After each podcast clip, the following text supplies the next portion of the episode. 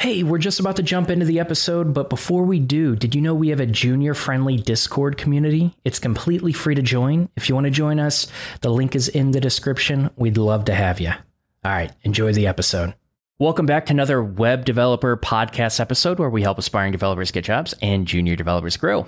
In this episode, we're going to be going over what is a cloud developer and how to become one. Uh, we're also going to dive into, you know, is it for you? The pros and cons of it. So I want you to get a feel for what this is. And at the end, you know, I brought someone on to kind of give his raw experience. He's had a lot of experience in the industry, especially in the cloud space. So you're going to get a real feel if it's for you and how to become one. So, anyways, Fayomi. Uh, welcome. Thanks for having me on, Don. And um, yeah, to answer your question, I guess we can begin with what is the cloud. Um, for those who aren't aware, you know, I know there's a lot of software developers on this channel. So usually when you write your code, it has to be deployed somewhere on some sort of server. Unfortunately, not all code can be deployed on our local machines.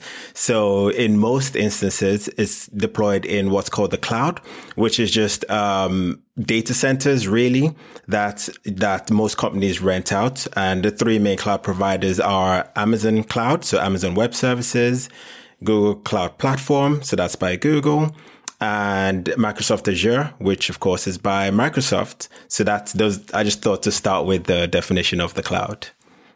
Yeah, I think that's helpful. Um, so what what is a cloud developer? Like what are some of the responsibilities? Yes, so this is a very interesting topic because like with most things there's a lot of nuance behind the title. And with the cloud industry, the main job roles are cloud engineer, DevOps engineer, and solutions architect. And of course, you have the side roles like um, site reliability engineer, SRE.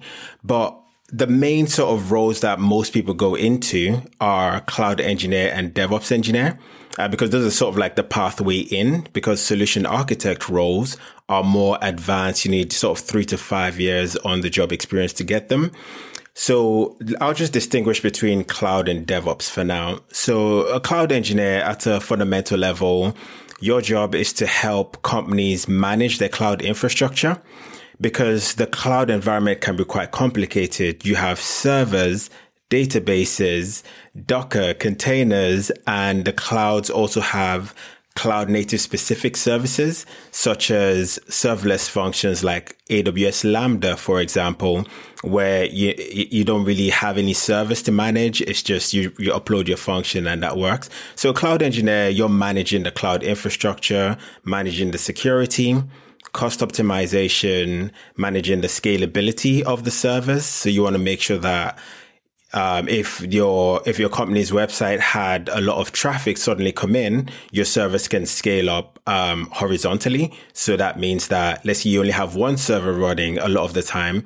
If more traffic comes, it replicates to two to three to four to handle that load. And yeah, you want to make sure there's uptime. So if there's anything wrong, you want to be notif- notified immediately. You want to make sure there's adequate monitoring on there. And so that's mostly the job of a cloud engineer. For the DevOps engineer, it's very similar, except DevOps has more of an emphasis on automation. So you'd want to be creating things like CI CD pipelines. You'd also be looking at infrastructure as code because with most um, cloud roles, you can work on it using the console. So you're clicking around in the AWS website and spinning up servers, but you can also script that using um, a framework called Terraform. And all cloud environments sort of have their own name, but Terraform's the agnostic one. So you can use it for Google, for AWS. And so you want to be familiar with um, infrastructure as code because a good use case of infrastructure as code is if you have, um, you know, you have resources in, say, the Ireland region, so all your resources are in Ireland data centers, but due to um, compliance reasons like GDPR or data privacy, uh, you need to expand into North America, for example. You know, if you imagine a massive company with like hundreds of servers, you know, databases, things like that, manually creating all of those resources again is not only time consuming, but it's also prone to error. Whereas if you had scripted it all using Terraform, you could literally spin it all into a new region with just a click of a button. So those, those are some of the things a DevOps engineer does, you know, creating pipelines, writing uh, infrastructure as code, deploying automations to make everything work together. So those are just some of the roles of a cloud slash DevOps engineer. Okay. Yeah, it definitely seems like it shares some responsibilities with DevOps, but with a little bit more focus on cloud technologies. Exactly. I think in the industry, a lot of the the roles are used interchangeably. So uh, at this point, I don't really see a distinction between cloud and DevOps because most likely DevOps now there's going to be a cloud component. I know traditionally it used to be all on premises and data center, but I'm finding most, mostly now DevOps engineers are going to need to be comfortable with cloud, uh, cloud skills. Okay. I think that's very helpful. Um, but I mean, it, it sounds like you, you have quite a bit of knowledge around this. You probably have quite a bit of experience around this as well. Can you share what your experience has been like as like DevOps and in the cloud? Yes, so I could start with how I actually got into this space to begin with. Um, for me, it started with wanting to be technical. So I'd worked, you know, odd jobs here and there, but I made a decision that I wanted to learn like actual hard technical skills. And I stumbled upon Linux, you know, so I started learning the Linux command line. And from there, you know, once you know the basic commands, I'm like, okay, what else can I do? you know, and I looked on the tutorials and the next step was, oh, you know, spin up some web servers. I was like, okay, cool. Apache Nginx web servers. I got that. What's next? And I was like, oh yeah, now deploy that on the cloud. So it was a very, uh, sort of iterative journey, a very emergent journey. So from learning one technology to another, I stumbled upon the cloud and, you know, I found that I really enjoyed it. I really, I found it quite intuitive. So I did a couple of projects and eventually I was able to get my first cloud job in a cloud consultancy. And, you know, that was more of a cloud engineer position, I'd say, because we didn't really do a lot of automation there and we had a lot of clients. So some of the type of things we do is a client had a WordPress server on AWS you know, if there was an error or if the website went down, I'd receive a notification and then I'd troubleshoot the issue. Usually it's a code thing or maybe the web server stopped working. Also things like managing permissions of who could access what resources in the cloud. So, um, working with the stakeholders to grant and revoke permissions. And, uh, then we started, uh, deploying things. So a company come up to us, they'd be like, okay, we want to deploy um, this service with this database, create the infrastructure so that the developers can then, you know, upload the code and things like that. So, you know, when I first started, that's what I was doing. That's more like, you know, basic cloud engineer things. Uh, as I progressed in my career, I started focusing more on the automation, which is more on the DevOps side. And I think this is probably what a lot of your, your, your, your listeners or viewers will find interesting because throughout my journey, I'd kind of been learning Python. And, you know, I don't know about you, but for me, I, I found programming quite difficult at the start. Um, you know, initially years ago, I tried to learn Java, uh, tried it, failed, tried it again, failed. Um, and eventually I stumbled on Python and I found it more intuitive because there was sort of less things attached to it. There's less semicolons and, and all of that. So I found that I gelled more with that. And so that came in handy in my cloud role because a lot of the time you're using Python to string different AWS services together. Uh, I'll give I'll give you an example. So with AWS or most cloud providers, you're billed by the hour of the instance running. So if you have an EC2, which is just a virtual machine in AWS, you get charged, you know, a small fee for every hour it's running. Now that adds up.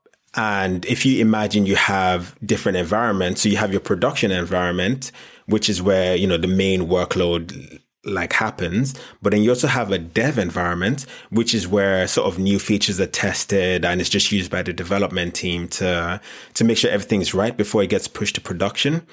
The dev environment doesn't need to be running 24 hours a day. So what one of the tasks I've done that's quite interesting is that you can actually create, use Python and the AWS SDK to shut down the dev servers at like 5 p.m. and automatically start them up at 8 a.m. Monday to Friday. So that's an example of using automation to sort of save resources, save money. And there's loads of examples like that. But, um, yeah, so using programming skills, I think is quite essential. And in fact, a lot of the best cloud engineers I know start with a programming background because as you become more advanced, it becomes all scripting and all automation. I would love to see companies adopt uh, and integrate that script into shutting down their dev servers instead of overworking their devs. Yeah. I it's a great idea. I like that. Um, Definitely. So you mentioned this idea, and I guess we could kind of start diving into like how to become a cloud developer. But you mentioned this idea of like it probably makes sense to just dive into programming first. And that's do you feel like a lot of people get started, or a lot of other cloud engineers have gotten started that way? They got started into programming and uh, expanded from there. It's interesting. I've spoken a lot to a lot of cloud engineers, and a lot of the time they actually get started with the cloud side of things. And they're almost reticent mm. to learn the programming side of things. And the question they always ask me is like, do you need to know programming? And I'm like, it really helps, right? So, you know, if you're already listening, you're probably at a bigger advantage because I find that cloud and programming, they're, they're, they're, they're siblings, really. They work really well together. Um, so, in terms of getting started, the first thing I advise people to learn is the Linux command line, simply because that's the foundation for almost everything. 90% of cloud workloads run on Linux. And the reason that you need to learn the command line is because servers use resources like CPU and memory. And if you use a Windows server or a server with a GUI, graphical user interface, that uses up a lot of CPU and a lot of memory, which is more expensive to companies. Whereas if you use a Linux server with no graphical interface, all it has is the command line that uses, that uses a lot less resources, which saves a lot of money. So most environments you're going to work in, you're going to need to troubleshoot or navigate using the Linux command line. So that's why I always encourage everyone to start. And for a lot of people, it might seem daunting, you know, but I think it's, it's really straightforward once you once you i mean it's easy once you know what you're doing but once you find the right learning materials and once you practice a little bit you find that it's it's it's really it's really interesting and also you you actually feel technical I don't know how to describe it, but you know, you, you, if you can navigate the terminal, you're you're pretty much like top tier. So I say start there. Next, um, you want to start deploying cloud projects, right? So, you know, if you're if you're already a software developer, you probably have little applications you're running at the moment. Rather than having it run locally, why not create an EC2 instance in AWS and deploy it there, right? So now you're moving the development from your local system to a cloud system. So if you have an application, spin it up in an EC2 instance and that way you can start getting the feel for cloud resources, networking, things like that. Because I always believe the best way to learn is by doing. You know, if you have a Docker instance, uh, a Docker image you've been working with, deploy in EC2 instead. So that's sort of step two, start creating these projects. Um, one of the most popular ones I tell people to do is to create a WordPress server. And, you know, a lot of the times with WordPress, you don't really need a lot of programming skills, really, but you do need Linux skills. I mean, to update the WordPress, yeah, you can, you know, use programming to do that, but at least you can get started with that. Find some good documentation, deploy that. And then once you do that, then you start to get a feel for it. And then we can then move on to maybe more advanced projects like, okay, let's learn a bit more about networking, you know, public and private subnets. What's the difference between those? And just for your listeners, really quickly, a public subnet is a network that has access to the wider internet and that, you know, so instances from the people from the internet can access that instance directly. Whereas a private subnet is more secure. A server in a private subnet can send traffic into the wider internet, but traffic can't come in to that. And if you think of your, your sort of internet at home, all your devices are on a private subnet, but then to go out, you go out through your router. And so I guess that's just a simple way of knowing that. So these are sort of like next level work. I can do the basic things in the cloud. Um, then start thinking of the more like nuanced pieces. But, you know, so once you get a couple of projects under your belt, if you're interested in AWS, I definitely recommend the cloud practitioner certification that just gives you sort of an overview of the different AWS services. You know, it's not too technical. It's more like, okay, this, this is what an S3 bucket is. You can, you can store files there, or this is what an RDS is, which is a managed database. So you can start getting the terminology. You can start knowing what, what, what things are, are used for. And again, I always, if you can think of any project, rather than do it on a, on your local system, do it in the cloud. And then we can then move on to more advanced topics like Terraform. So, okay, I can do it using the AWS console by clicking around.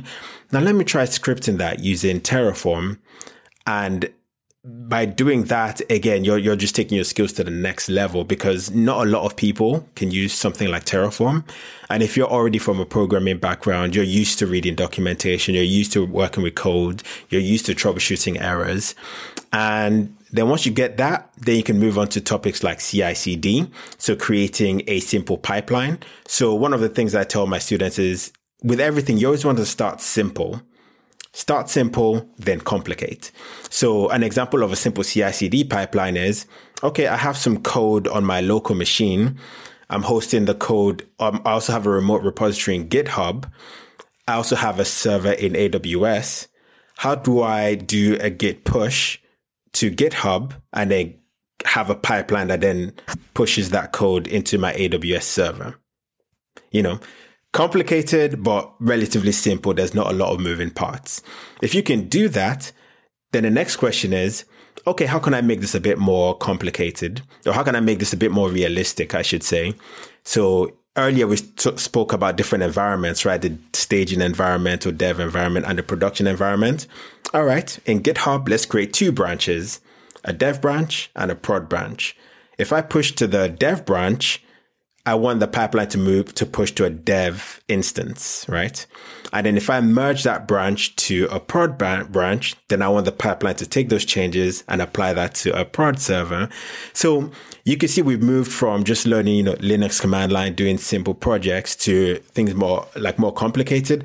But I think for most people, especially if you if you're technically inclined, these are the sort of things you will enjoy doing really. And I think like learning it, I found it to be really fun, challenging, but fun. So those are some of the steps you can start taking to sort of up upskill. And it, you know, it takes a long, it takes a while.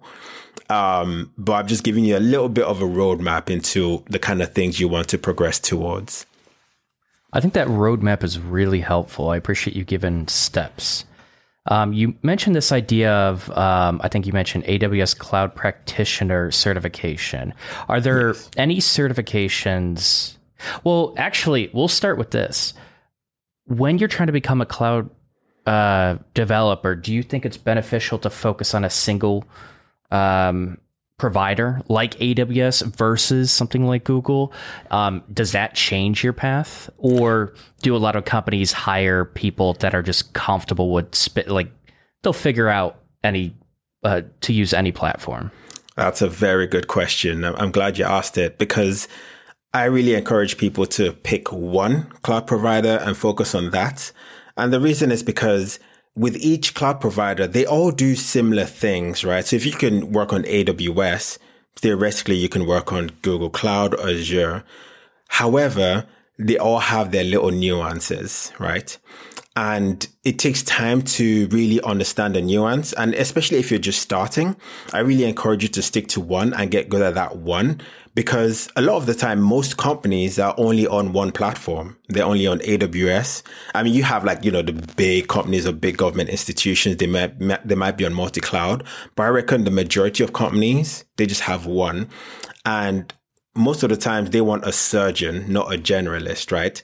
They want someone who knows that one cloud, who knows it really well because those other cloud skills aren't really relevant to them. And also from a from your standpoint as well you want to have mastery because one platform is frustrating enough. If you're trying to do it on two it's very easy to get confused i think and demotivated. In terms of which one you should focus on the way i sort of think about it is like this microsoft azure it has a lot of the enterprise clients so you know huge companies who've had like windows systems integrated for a while, they're most likely going to go to Azure. However, AWS is still like the market leader. Azure has been catching up, but AWS was the first and is still the leader.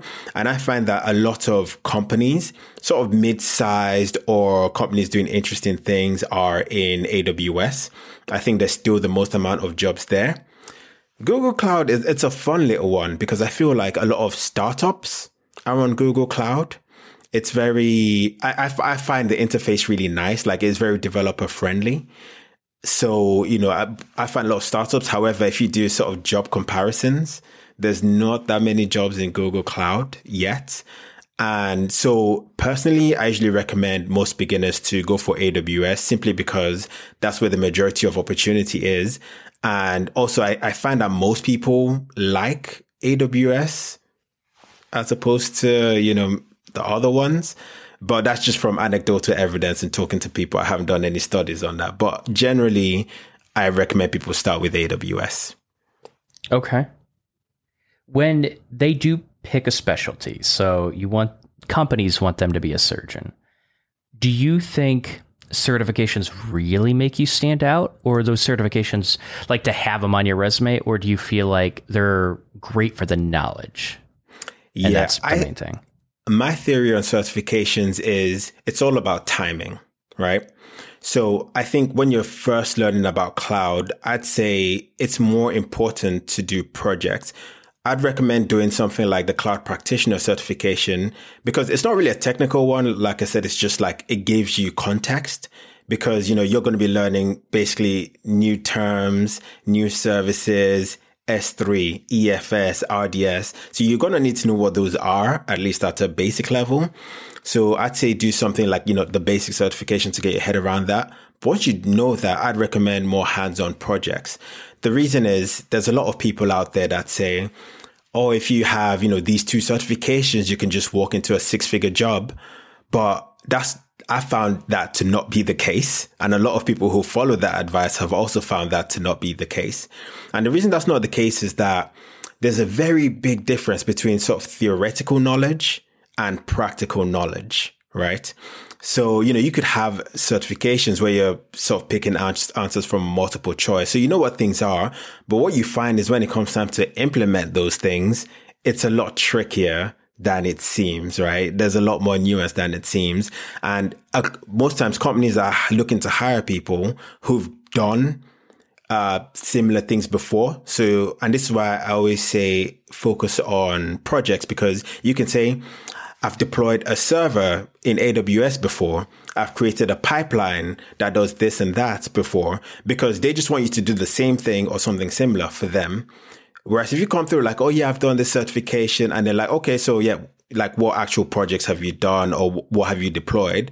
And you don't have that, they're not to go for you because again, they want, they want you to show that you've actually gotten your hands dirty, that you've made things happen.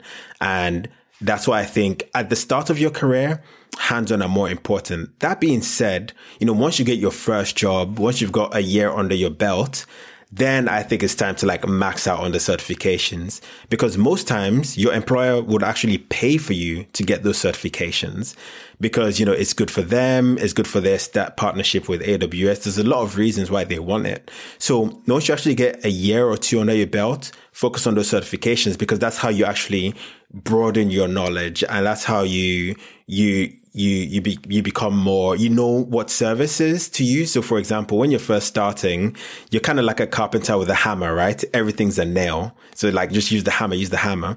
But certifications gives you other tools.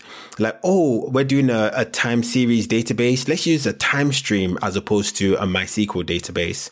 Or oh, we have this code that runs this way. Rather than deploying it on an EC2 server, let's use a Lambda function because now you understand what each service does and how relevant they are. So that's where certifications come in. It gives you that context of what tools to use at what time. And then as you get more senior, uh, certifications become less relevant because now it's all about uh, communication, managing stakeholders, managing projects, right? So I think certifications are actually very valuable at the midpoint, like early to midpoint of your career once you already have a job. And then, I mean, I'm saying this because I have nine certifications.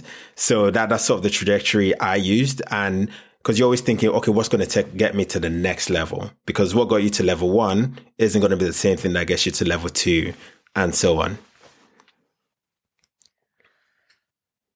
So that that's really helpful. I like even in the dev world, a lot of people have a huge misconception about certifications and that um I just like I, I literally review resumes where like half of the resume is just on their education and certifications and it's alternative education which is great. They got a cheaper education but uh, like where are the projects? Like you barely dove into them. Like what can you do that's practical? So it's it's interesting to hear like in the cloud world that's what they want to hear but i want to challenge this a bit um well not challenge it but it sounds like like you just need some project something. So, like, what if I created a to do list, right? Like, what if I'm an aspiring cloud engineer?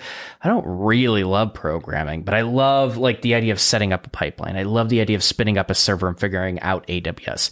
Can I just build a to do list? Launch that set up a pipeline for it and like all the all the checks and maybe even spins up a, a, test server when i create a brand new branch or something like that. Like can i do that? Is that valuable? And does that make me competitive in the market? Or do i need an impressive programming project and then pair that with all the devops stuff? Uh, yeah i think it's all about the story you can tell with the project. Um, so if you're looking for a job in the cloud or even for programming, um, you can see the job requirements. So I can speak for the cloud industry. They're going to tell you we need someone who has experience with Linux. We need someone who has experience with CI/CD, with Terraform, with Python. These are the main things they ask for. So th- with the projects, where you want to get to is, you know, when you're in the interview and they go, tell me about something you've done with Terraform. You can say, thanks for asking. I deployed a three tiered web application in Terraform uh, where I created three public subnets and three private subnets. I then installed WordPress and did A, B, and C because it's all about the story. And you want to, the reason you actually want to have done the project is that when they ask follow on questions, you can answer them. Or when they ask, oh, why did you do this over this? You, you, you, you know, cause you've immersed yourself in that world. So I'd say it's more about, um, knowing what skills employers value and then taking the time to a first learn the fundamentals because this is another thing I, f- I find where people go wrong is they just go into the projects without sort of learning the on the foundations of it. So with terraform for example they just like okay i need to do a terraform project so i just like scrape some things together from stack overflow or whatever which is fine but I think that's the wrong way. How I'd actually approach it is I'd say, okay, let's learn the, the basic Terraform commands. Let's do something simple. Learn that and then you do the more complicated project because that just gives you a stronger foundation to, to, to work from. And I know when I was learning programming as well, it's kind of like, you know, it's like everyone has to learn the strings, integers, loops, if statement, for statement. Those are like every tutorial I've seen. Those are what they cover first because once you know those concepts, it's then easier. So even if you're using Stack Stack Overflow and all these other things, at least you kind of know what's going on and and and makes it easier. So I'd say with the cloud, you want to look at um, how these these um, projects you're doing tie in together. So for example, I created a WordPress server, but to update that code on the WordPress server, now I have a CI/CD pipeline. Because what you want the potential employer to do is think of you with their workload because they're going to be doing something similar. So you want to show, you know, whatever you're struggling with, I've done this before. I've encountered those errors before. You know, I can fix it as opposed to someone who's like, yeah, I read about it, but like most technical people know, like who, who's really, who, who's really done the work really. So you want to make sure you're that person that once they ask you some questions, you're confident because you've actually done it and you can answer with clarity. Okay. So the idea of just building a to-do list to lo- like randomly launch it in a certain way like on an EC2 instance may like it sounds like you probably want to dive deeper into the programming world, deeper into building maybe multiple projects that have different requirements to showcase like I kind of change this up, uh, but just like to have more context rather than because I'm I'm trying to like determine where the line of the sand is. Like, how much programming do you really need to dive into? Um, because that's Mm. depth in itself. Um, there, Yeah. like just to become a programmer, there's a lot of depth in that. So I'm, I'm, I guess I'm trying to figure out like where that line in the sand is of like how much, how many projects Mm. do you need to dive into? Like what depth of projects? Can you help me Yes. with that? Yeah. So if I start with sort of the programming to cloud ratio, in the cloud, honestly, you don't need that much programming. I mean, you do, I guess maybe what I should say, you need simpler programming, right? So, like a lot of the times, the scripts I'm writing are like less than 10 lines for the most part, or between 10 and 20 lines of code.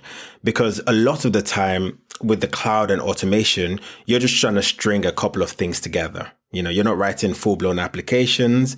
A lot of the times there's sort of developers for that. Your job is just to say, okay, now that the code is in this repo, how do I get it to the server? So you write some code that does all the Linux commands, you know, you'd need to do.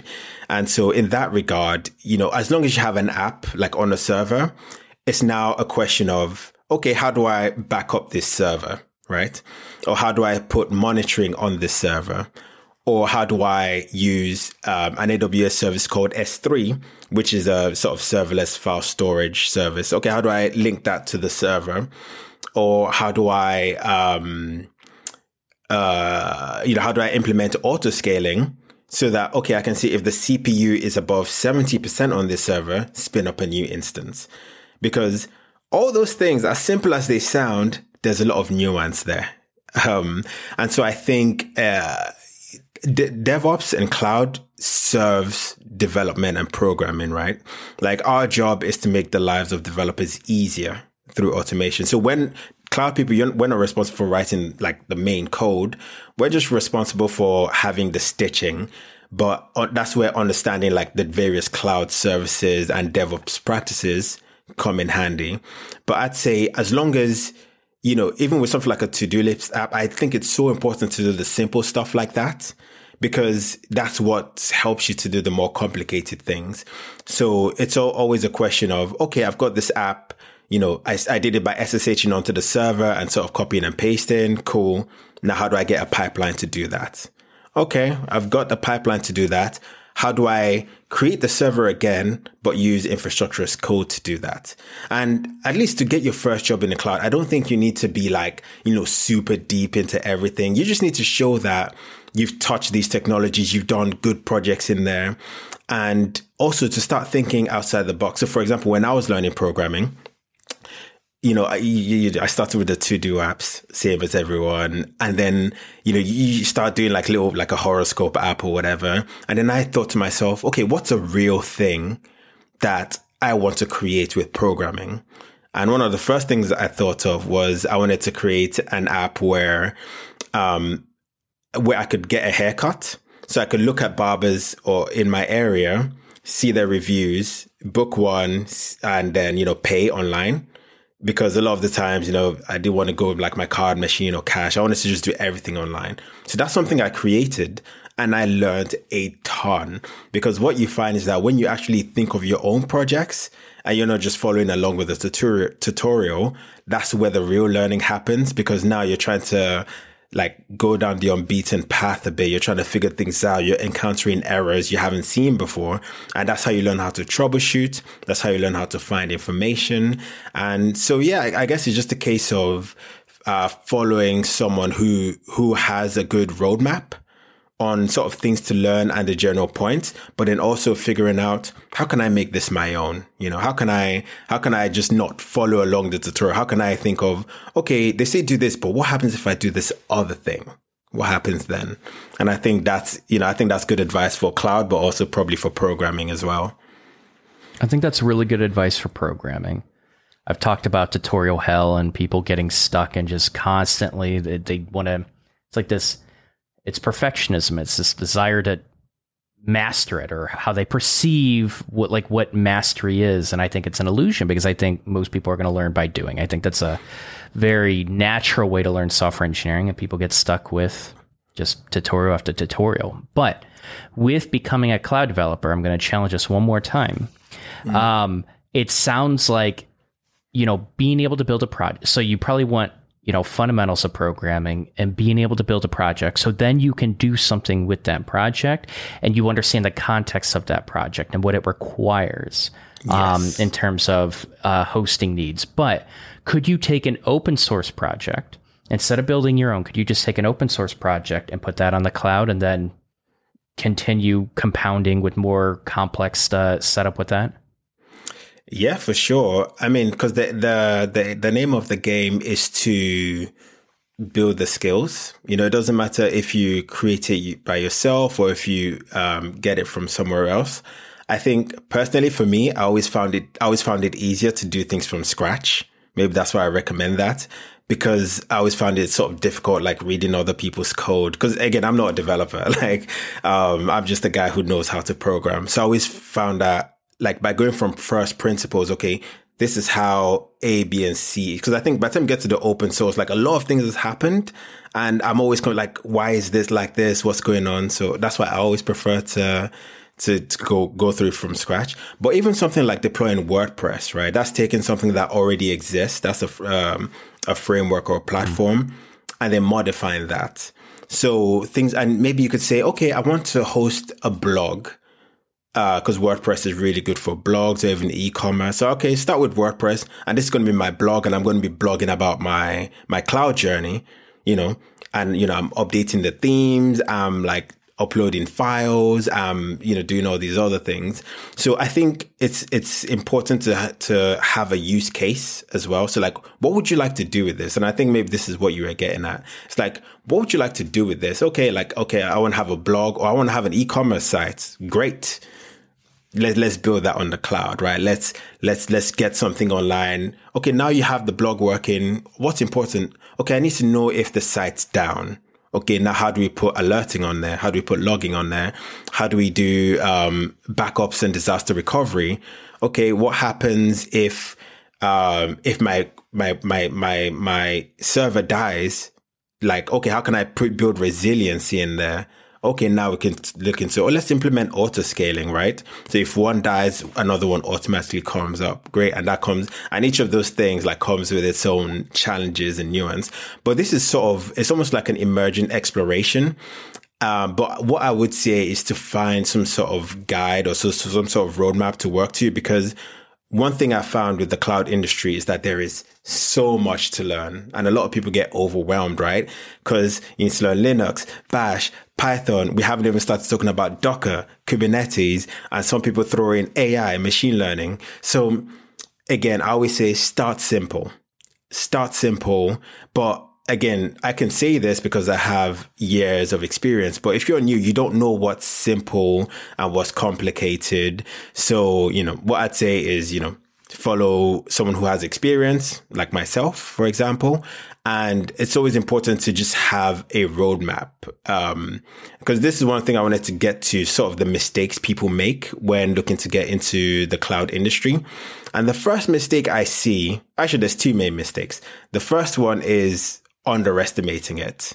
And it's probably not a problem for you guys uh, as you know software engineers, but a lot of people who who get into the cloud is usually because you know they've seen some TikTok influencer or something saying, "Oh yeah, get these two certifications and you can get a job at Amazon where you get free breakfast, lunch, and dinner, and it's so easy. You don't do anything all day." And so there's an unrealistic expectation about the amount of work like one needs to actually do to get into the job because honestly cloud jobs, very well paid, very good career progression. Um, and, you know, there's remote working, all of that. However, what that means is that everyone wants those jobs. So there's more competition. And so you need to, you need to actually like be able to stand out from everybody else. And the good news for you is that everybody else is just focusing on two certifications and that's it. And that's why I always say, like, have those projects because, again, employers, for the most part, they don't care about certifications. They want to pay you to do a job that you've shown that you can do already. So, by focusing on certification, so that's the first mistake. People underestimate the journey because it is a journey. Um, the second mistake is not having a learning plan. So where a lot of people go wrong is that, you know, they're learning Linux command line today. They're trying to learn Kubernetes tomorrow. Oh, what's this Python thing? Let me give that a go. And I'm sure it's the same with, with, with software development where you're trying to learn four different languages at once. And I always say no. Pick one thing. Uh, I, I sort of have this sort of process I use. So learn the fundamentals fundamentals of one thing. For example, Linux command line. Okay, what are the common commands, all of that. Then build a project in it. Maybe two projects by the time you've built two projects, I think you have a good degree of, of confidence. You sort of know your way around the thing. Then you move on to the next thing. Like, okay, learn the fundamentals of that. But the key, I think, is to make sure whatever the next thing is, is building on the thing you've already learned. So again, even so, so even though you've moved on to the new thing, you're still using the skills from the previous thing. And, and that way, you know, you're reinforcing your knowledge, even though you're building something else. So find a good learning plan you can follow where you go, okay, learn this first, then learn this second, then learn this third. And that just helps to structure your learning so you don't get overwhelmed and, and, yeah, and get demotivated. So yeah, I'd say those are the main, main mistakes people make. And those are the main ways to remediate that. That's really good advice. I agree with your take on education.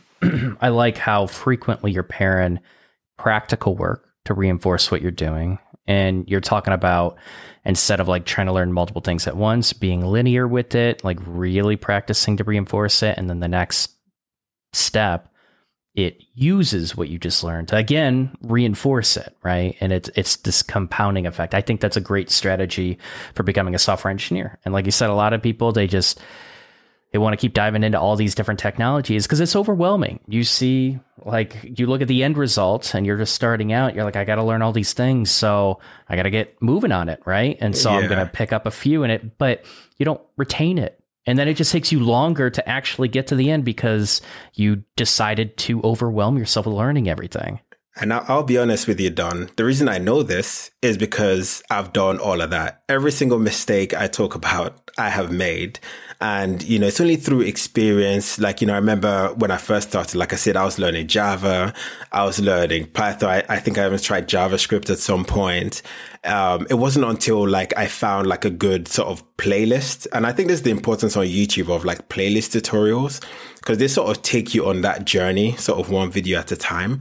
But like I know it's so tempting to be like, oh, everyone's talking about Kubernetes. I need to learn Kubernetes. But then realize that only a small number of companies actually use Kubernetes. And Kubernetes is made by Google. And the reason they made it is because they have like, I don't know, a million services they need to manage. For most companies that only have one or two applications, like you don't need Kubernetes. And like I, I just tell most beginners, don't even look at Kubernetes. like I'm sure if you've heard of it, just be like, there's all these other stuff you need to learn before you can even think about looking at Kubernetes. So yeah, so all these mistakes I've made them myself, and you know I'm I'm sort of like coming out of the other side with bruises, and, and I'm trying to help the next generation avoid the same mistakes I made. Um, so yeah, that, that's why I sort of try to spread the word here. So we all make those mistakes. Don't worry if you're making them now. It's kind of part of the journey as well. Yeah, I think that's awesome. I mean, I, I I mean I'm a huge fan of teaching the next generation and sharing those mistakes, but I also remember me thinking, listening to the last generation, telling me don't make these mistakes, and I'm I'm still gonna make some of them. Like I'm gonna I make them. It's a natural flow, and you just try to reduce the amount of mistakes you made. But I think you gave a lot of really good information, stuff to watch out for as you're trying to become a cloud developer. Um, but you know, in reality, I'm a I'm a huge advocate for figuring out what you want to do like what actually mm. speaks to you. Because i think a lot of people you know they might see this tiktok influencer saying oh yeah make tons of money. You don't even have to work. Like i spend three hours on a cafeteria and then the top of the office and i'm just enjoying the sun. And like you don't you know you hear those stories which aren't even reality but you're probably not going to get to that type of company anytime soon. So you you have this illusion and but it sounds nice and you compare it with your current job. You know maybe it's a labor job maybe it's some random office job but it's like this sounds so much better. And you just you focus on trying to you you focus on the result but once you get into any job, no matter how good it sounds like, no matter how much better it is than your current job, it's a job. There's a reality. There's stuff you're not going to like about it, and it's it's a grind to even get there. It's a grind to get through it. Like you know, being a software engineer coding, uh, it, like I literally loved it. I would I would think about it nonstop, and then when I became a developer, it's I didn't need to think about it all the time. I enjoyed mm. other parts of my life, and it's like, and then you know talking with project managers and dealing with unrealistic expectations it's like oh this is a job right? So um what am i trying to say? Um how do you figure out that becoming a cloud engineer is for you? Like how do you figure out this is the path? Because i yeah we'll go with that question. Yeah, and I just want to say I empathize 100% with what you're saying, especially with the project management ones. I've had projects where, you know, we've been like, okay, let's estimate how long it's going to take. And I'd be like, yeah, it'll be like two to three months. And they're like, yeah, you have four weeks to do it. so yeah, it, like you say, it's a job. And, you know, with, with anything, there's always going to be pros and cons and there's going to be things that you like and things that you don't like. Cause again, for a lot of these industries and jobs, you don't know until you're there. Like you never know how you're going to react to certain things until you're in that situation. It's all of how do you know the cloud is right for you? I can speak from my experience. I didn't know the cloud was right for me. All I knew was that I enjoy technology and I wanted to work with technology. And the journey kind of took me to the cloud. I had no intention. I started with, I just want to be good at Linux. That's how I started. And from there, I was like, okay, I understand Linux. What's a project I can do? Boom, WordPress or or some other ones. Okay, now I do that. Oh, now it's time to host it somewhere. Okay, there's this thing called AWS. All right.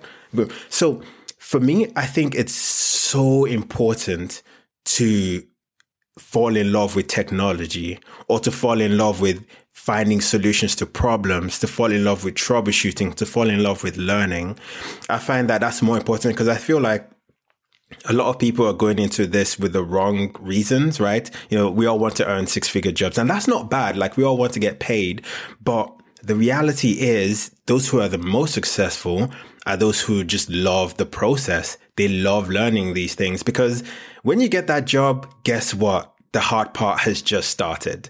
Like you thought what you were doing before was hard, but you could, you know, you can do it whenever you wanted to. You know, if you didn't feel like doing it, you didn't do it. Now, like you said, Don, there's actually deadlines.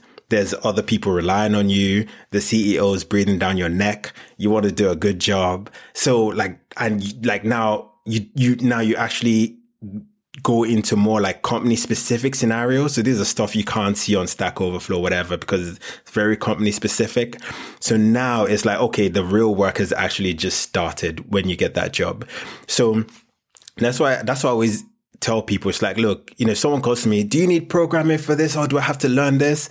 I'm like, you've already lost because you should be excited to learn programming. You should be excited to learn, you know, this thing. You should be excited. And, and if you find out like, you know, it's, it's it, you know, we all have, you know, good days and bad days, but the general trajectory should be if you're learning something like the Linux command line or if you're learning programming, you should at least enjoy that because if you don't enjoy the process and if you don't enjoy troubleshooting, at least to a, a basic degree, uh, a job in the tech industry in general might not be for you. And there's other roles, you know, you can go into sales, you can go into account management. There's roles in the cloud and in technology that don't require you to be technical. But, you know, if you want to be like a cloud engineer or I'm sure like a software developer and you want to be successful and get to th- those heights, then you have to enjoy the challenge of figuring things out and troubleshooting. So I, would say that's how you know. I love it. I couldn't have said it any better myself. I think that's a good thing to wrap up on. Uh, do you feel like we left anything out? Um, no, I think I think we've covered a lot of ground, which is which is good. I think we've given people a good idea of what the cloud is, you know, what kind of things they should be looking at if they want to go into that industry. And honestly, one thing I would say is that let's say you think, you know what, like software development for me, this is what I want to go on. I think that's great. I think you should also look into cloud skills because I think with any industry you're in, you always want to make sure you're more valuable, right? How can you bring more value, right? So if you, if you're going for a job, right, and there's two candidates, you know, with both equal levels of programming skills, but if you can go, yeah, I could program, but also created this pipeline that went into this server.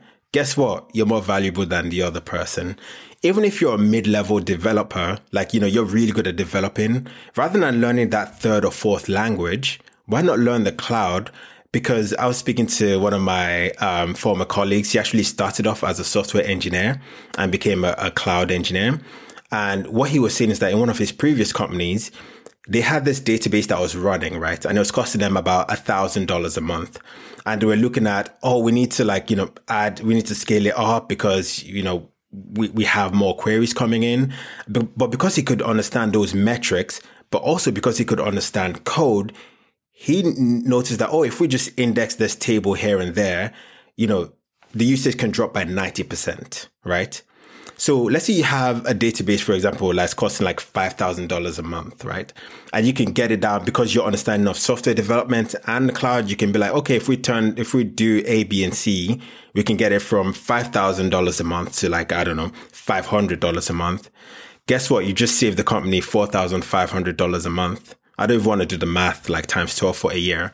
So at your next pay review, if you go, oh, you know, I've saved the company 40,000 pounds uh, a year, you know, a couple of months ago, you know, I'd like a 20,000 a year pay rise, right? It makes that conversation easier because you're actually demonstrating value because then it's a no brainer, right? Because, but that comes from learning those adjacent skills. Um, yeah, I think my camera's gone off, but yeah, these, these are the sort of things you should consider. So I'd say, you know, even if you want to be like a software developer, learning those adjacent skills never hurt. All right, I think you gave I think you gave a good example of just a mindset that even software engineers should have in general. It's like really focus um, especially when you're talking raises and even just marketing yourself on your resume and to companies, like focus on that quantitative data. If you're saving companies money, like even, um, yeah, just if you're saving the company money, if you're trying, if you're improving efficiency in any way, just like I think those are important things to focus on that a lot of software engineers they just they let go. They don't really think about it. They really dive and i'm talking software engineer specific um, they dive into the into the code. They don't really think about the business requirements and needs and how what they do and how it impacts companies right? And so i feel like when i talk about like when I talk with DevOps, when I talk with cloud people, they their mindset is a little bit more shifted of like they are they are the people that are like closely tied with you know the costs of tech and the tech team and you're there to like really make things more efficient. So i think that was a really good mindset to share for software engineers in general. But um, yeah if you're a software engineer like just toss something up on aws see how you like it. Because that's the thing you you started with linux and you just you wanted to explore technology and you had curiosity and it led you to what you're doing now. I think that's a really natural way to get into tech because, you know, I can give all the advice that I know of to become a software engineer, but a lot of people that come to me, they don't even know if they want to be a software engineer. Mm. They might have just seen a TikTok influencer. They might have like had a friend that did it, right? But you got to explore. You got to you got to be curious in this mm. industry. And if you're not, you could go down a road that's not even fun for you. That's not like it might just have a high pay if you are if you go at it a long time, but you know chances are you're not going to follow through if you don't really enjoy it anyways. You don't enjoy the process, so. Yeah, yeah I, think that I think that was all good advice. Sense. Yeah, I think because yeah, it's not it's not for everyone. You know, not nothing's for everyone, and I think and that's why I, I try to sort of combat a lot of the hype. Like, oh, we all need to be in tech. No, we don't. Some people need to be doctors, right? Um, some people need to be in sales. Some people are really good with, with people. So you want to be in a people role, right? Like maybe customer uh, uh, account managers, right? So where you're liaising between the technical people and the non-technical people. So you could still understand the cloud or software, but even if you understand it on the theoretical level, where you can sort of translate, that's very valuable as well. And there's whole careers associated with that. So yeah. I agree. Yeah. Yeah, it, that's a good mindset. That's good advice. So yeah, we'll go ahead and cut it off uh, there, uh. I really appreciate you diving into this topic. Um, I know you even mentioned like you have students, right? So you have stuff that you do on the sides. Um, you help people out in different ways. So you know, if people want to get to know you more, they you know might have questions or they want to look into like mentorship, anything like that. Do you have anything to share for us? Yes. So I've actually come up with a free guide that I've created because you know I've had this conversation uh, a lot with with different people called the three simple steps to a cloud career. Now, even if you don't want a cloud career, I still recommend you you give it a read, and I'm sure we'll have the link uh, somewhere in the description. So download that, and that will give you a lot of the information you need to get started. I also have a YouTube channel called Cloud Career Mentor.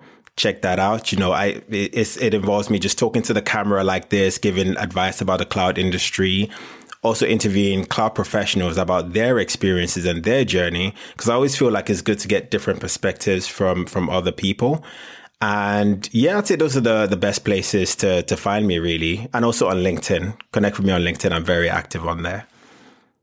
Perfect. I'll definitely share all of uh, those details in the description, um, no matter where you're listening, no matter where you're watching. But yeah, I, I really appreciate this conversation. I feel like cloud is was a bit obscure for me. It's and I have these conversations for me to learn as well. So, I mean, honestly, this was fantastic. Thank you so much for coming on. No, it's my pleasure. Really enjoyed chatting to you, Don.